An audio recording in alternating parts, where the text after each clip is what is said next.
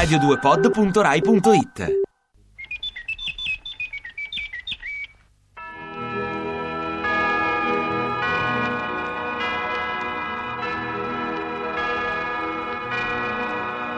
Cinquanta.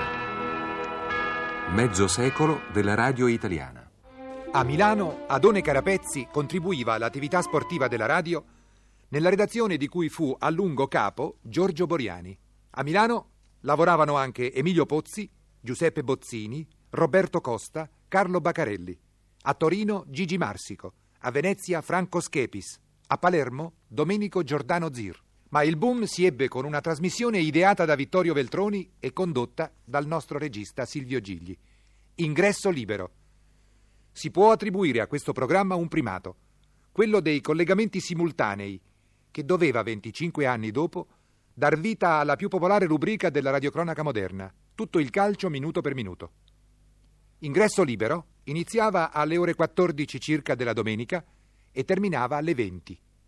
Sei ore consecutive di spettacolo, o meglio di cronaca, passando indifferentemente da una sala di concerto ad un campo sportivo, da una sala da ballo ad un cinema, da un teatro di prosa all'arrivo di una corsa.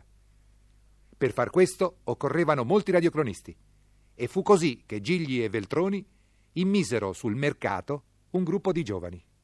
Vogliamo presentarli in ordine sparso? Ecco, cominciamo da Luca Di Schiena. Luca Di Schiena, direttore giornalistico, faceva parte del primo nucleo di quella redazione radiocronache costruita nell'immediato dopoguerra attorno a Vittorio Veltroni. Come sei arrivato tu alla radio, Luca? Alla radio o alle radiocronache? All'una e all'altra, vediamo Perché alla radio sono arrivato nel 44 con un corso per annunciatori e alle radiocronache giusto nel 45, sono 30 anni proprio di questi giorni. E, mh, dall'interno quindi facevo l'annunciatore, anzi questa sala Domodossola mi ricorda la prima lettera di richiamo che presi perché stavamo leggendo il giornale radio con Clinio Ferrucci e non mi ricordo, io avevo allora dei baffi incolti, dovevo aver fatto un, un movimento con il labbro superiore eh, che lo, lo indusse a ridere e così ci beccammo tutti e due la prima lettera di richiamo. Eh, senti Luca, eh, purtroppo allora non avevamo i mezzi tecnici di oggi per le registrazioni, non c'era il nastro, c'erano appena pochi dischi, quindi conserviamo pochissime di quelle radiocronache dirette. Però eh, potremmo dire, e invito te a farlo, eh, qualche cosa sul linguaggio che nacque allora in quella redazione. Beh, per quanto riguarda le dirette, io direi che tutto allora era diretta, tutte le trasmissioni, non soltanto la radiocronaca diretta eh, propriamente detta. Ma a proposito delle trasmissioni dirette, proprio delle radiocronache che eh, rappresentano un modello puro ecco, da questo punto di vista, devo ricordare la prima radiocronaca cosiddetta a catena. E come ricorderai anche tu, si trattava di un tipo di radiocronaca che consentiva, attraverso varie postazioni, di dare eh, il racconto, la descrizione dell'avvenimento senza soluzione di continuità. Cioè gli ascoltatori da allora riuscivano a non perdere un momento, una fase dell'avvenimento grazie a questo eh, continuo passaggio da un radiocronista all'altro. Quella, la prima proprio storicamente fu quella dell'insediamento del primo presidente della Repubblica, eh, Luigi Einaudi, quando prese possesso, De Nicola era stato capo provvisorio dello Stato, quando prese possesso del Quirinale. E mi ricordo c'era un radiocronista all'interno dell'aula di Montecitorio il quale descriveva la fase, il giuramento del nuovo presidente all'interno dell'aula, poi passava la linea al radiocronista che era sulla piazza di Montecitorio, il quale descriveva gli onori, tutto quello che succedeva lì sulla piazza, e poi accompagnava il corteo sino a Piazza Colonna. Piazza Colonna, il radiocronista, e se non sbaglio eri proprio tu, stavi a Piazza Venezia, prendevi il corteo lungo il corso, descrivevi tutto quello che succedeva a Piazza Venezia, eh, naturalmente no, gli schieramenti delle forze armate, il, il, la popolazione, eccetera,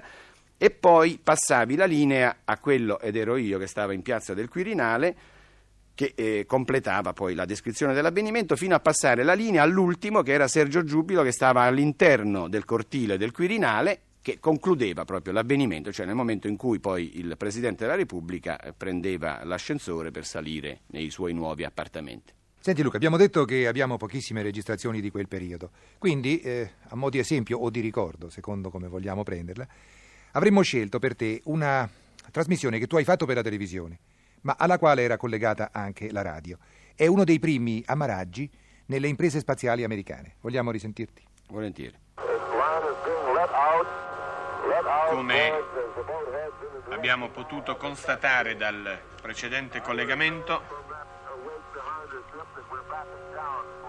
tutti, e questo è stato anche il parere unanime, concorde dei tecnici e degli scienziati, tutti hanno ammirato il coraggio e il sangue freddo di Gordon Cooper che è riuscito ad ammarare nonostante che un lieve guasto avesse impedito l'accensione automatica dei retrorazzi frenanti della capsula.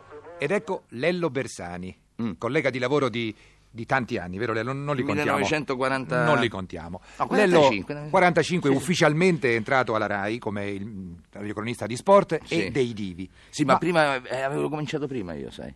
Prima del 45? Sì, sì. E quando? a, a casa mia ero fissato davanti a un barattolo che fungeva da microfono, parlavo da solo, facevo eh, i giornali radio, poi davanti all'apparecchio radio con la bacchetta dirigevo Angelini, Barzizza, le orchestre. Quindi quando sei venuto sì. qui avevi già una certa esperienza? Eh, diciamo sì, sì. Ho cominciato in questo stesso auditorio con una rubrica che si chiamava Lo racconti al microfono all'epoca di Arcobaleno, ti ricordi? E senti Lello, fra i tanti e tanti ricordi, se dovessi mm. sceglierne uno da citare come esempio. Nel nostro archivio sai che scelgo la più grossa gaffa della mia vita. Ho indovinato tutto, intervistando una celebre diva. Dunque, riportiamoci a un giorno, a uno di quei tanti giorni in cui andava a Cinecittà con il microfono, all'epoca della mia trasmissione, Chuck. Dunque, senti quanta gente c'era quel giorno era? sul set, era? 1952.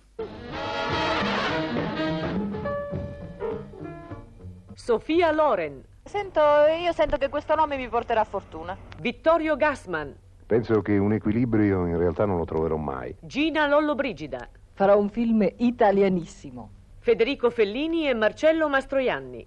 Io farò il film di Fellini, il nuovo film di Fellini, e poi io farò il film di Fellini, il nuovo film di Fellini. Questo vuol dire che Marcellino ha proprio una bella capocina, come ho sempre pensato. Claudia Cardinale. Eh, sono molto, non so che dire, sono molto emozionata. Alberto Sordi. Sì, sì, lasciamo perdere. Pensiamo a lavorare, sì, seriamente. Siamo seri. Beh, insomma, quel giorno, io quel giorno presi di petto Sofia Loren, sì, perché mi sembrava la più importante, quella del grande futuro, però ero nervosissimo perché sapevo che si chiamava Sofia Scicolone, Lazzaro, faceva i fumetti e aveva fatto Africa sotto i mari. In quel momento stava facendo la Ida, però non era lei che faceva la Ida, lei faceva la controfigura, la voce era della Tebaldi. La andai a intervistare in questo modo, ascoltate. Signorina, lei ma come si chiama? Sofia Loren. Ecco, la solita fissazione. Scusi, guardi, io l'ho chiamata perché le volevo chiedere che mi pare che lei abbia la fissazione di mettersi un nome straniero, sempre la solita cosa. Sappiamo che lei si chiama Lazzaro. Eh, perché non lasciare il suo vero nome italiano? Ma lei che vuole da me? A me mi piace Loren. Ma guardi, è un, nome, è un nome inutile, potrebbe confondersi per esempio con quello della marca delle sigarette svizzere, Lorenz. Ma perché? Perché? Ma che sta dicendo? Mi faccia il piacere. Sento, io sento che questo nome mi porterà fortuna. Ti piace Radio 2? Seguici su Twitter e Facebook.